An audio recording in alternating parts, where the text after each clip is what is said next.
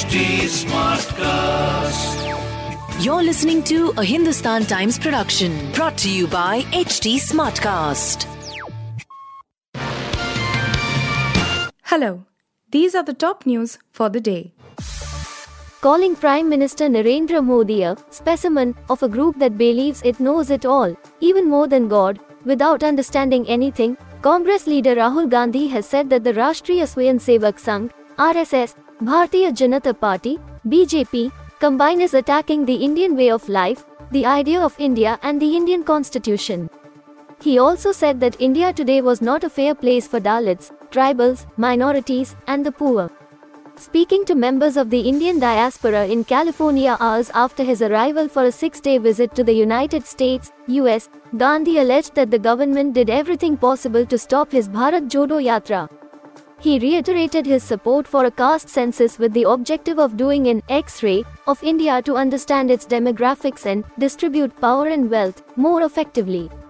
And while agreeing with the comment that Indian Muslims were most directly at the receiving end of hatred and aggression, the Congress leader claimed that all minorities and the poor today in India were under attack. Even as Gandhi said he needed to understand the details of a possible delimitation exercise better before commenting, he cautioned against any flippant change in the representational structure and called for a fair process of negotiations. A mural in the new parliament building that depicts ancient sites such as Lumbini and Kapilvastu has kicked off a storm of protests in Nepal, ahead of the visit of Prime Minister Pushpa Kamal Dahal to India on Wednesday.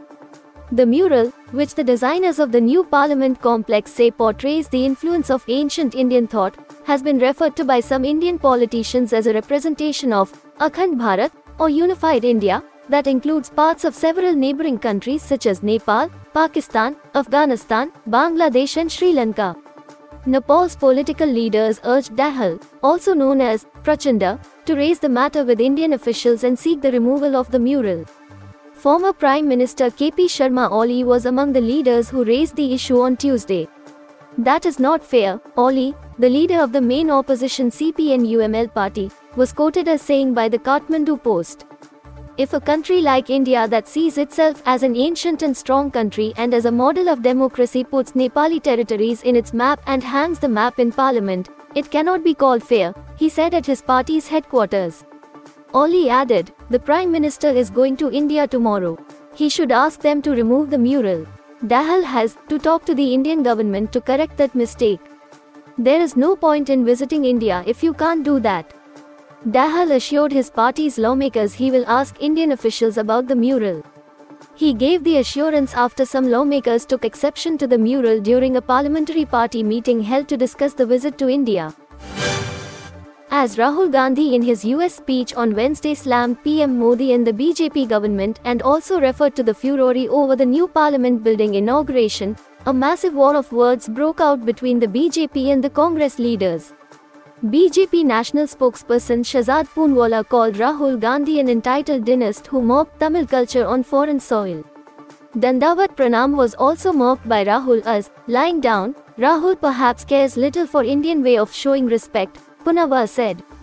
Rahul Gandhi during his interaction in San Francisco on the first day of his 10-day US tour said the BJP government can't discuss the real issues of the country like unemployment, price rise, the spread of hatred and that's why they have to do the scepter thing, the lying down. Aren't you happy that I'm not lying down? Rahul Gandhi said referring to the Sengol row. No less than the DMK Goff document spoke of Sengol history and relevance but those who love symbols of Gulami cannot digest this. In their hatred for BJP they attack Bharatiya symbols, way of life itself. Does the DMK agree with Rahul on the Sengol installation being called a drama? Shehzad wrote taking a pot shot at Congress's Tamil Nadu ally DMK. Rahul Gandhi is a repeat offender as he insults India every time he goes abroad, Union Minister Anurag Thakur said. A day after the country's top wrestlers announced a plan to launch an indefinite hunger strike at India Gate, the Delhi police on Wednesday cordoned off the memorial and barred public entry to the lawns. There was no formal announcement by the city police about the decision to bar the entry of the public. But early on Wednesday, the underpass leading to the India Gate lawns was blocked for pedestrian visitors but vehicles were allowed to pass on the roads running across the lawns. Policemen were also deployed at different points to ensure that people did not make their way to the lawns. The grass was damaged in the recent rains. To help the grass grow, they needed to be left alone for a day or two without the public stomping it, the officer said. It is also a preventive measure by us to keep the wrestlers away from landing up here to protest, he finally said. The Delhi police on Sunday prevented the wrestlers from marching to the new parliament building on Sunday and later dismantled their tents at the Jantar Mantar protest site where the wrestlers have been protesting since April 23 to demand the arrest of the Brij Bhushan Sharan Singh, a BJP MP from Gonda who has ruled Indian wrestling for 12 years, over allegations of sexual harassment of players, including a minor. Police also booked the organizers of the protest on charges of rioting and unlawful assembly. Singh has denied the charges. Twitter is now worth just one third of what Elon Musk paid for the social media platform, according to Fidelity, which recently marked down the value of its equity stake in the company. Musk has acknowledged he overpaid for Twitter, which he bought for $44 billion, including $33.5 billion in equity. More recently, he said Twitter is worth less than half what he paid for it. It's unclear how Fidelity arrived at its new, lower valuation or whether it receives any non public information from the company. Fidelity first reduced the value of its Twitter stake in November to 44% of the purchase price. That was followed by further markdowns in December and February. Twitter has struggled financially since Musk took over. After saddling the company with $13 billion of debt, Musk's erratic decision making and challenges with content moderation led advertising revenue to decline by 50%, Musk said in March. An attempt to recoup that revenue by selling Twitter Blue subscriptions has so far failed to take off.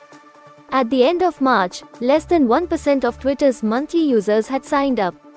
Twitter didn't specifically respond to a request for comment. Musk's investment in Twitter is now worth $8.8 billion, according to the Bloomberg Billionaires Index, which uses Fidelity's valuation to calculate the value of his holding. Musk spent more than $25 billion to acquire an estimated 79% stake in the company last year.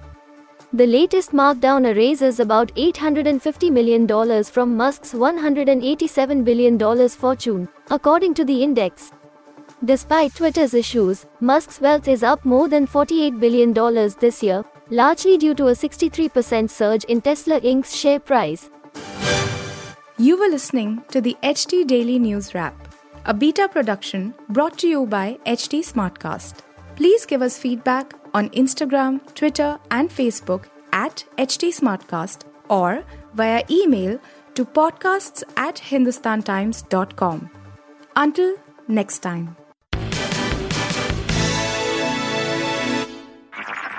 This was a Hindustan Times production brought to you by HT Smartcast. Smartcast.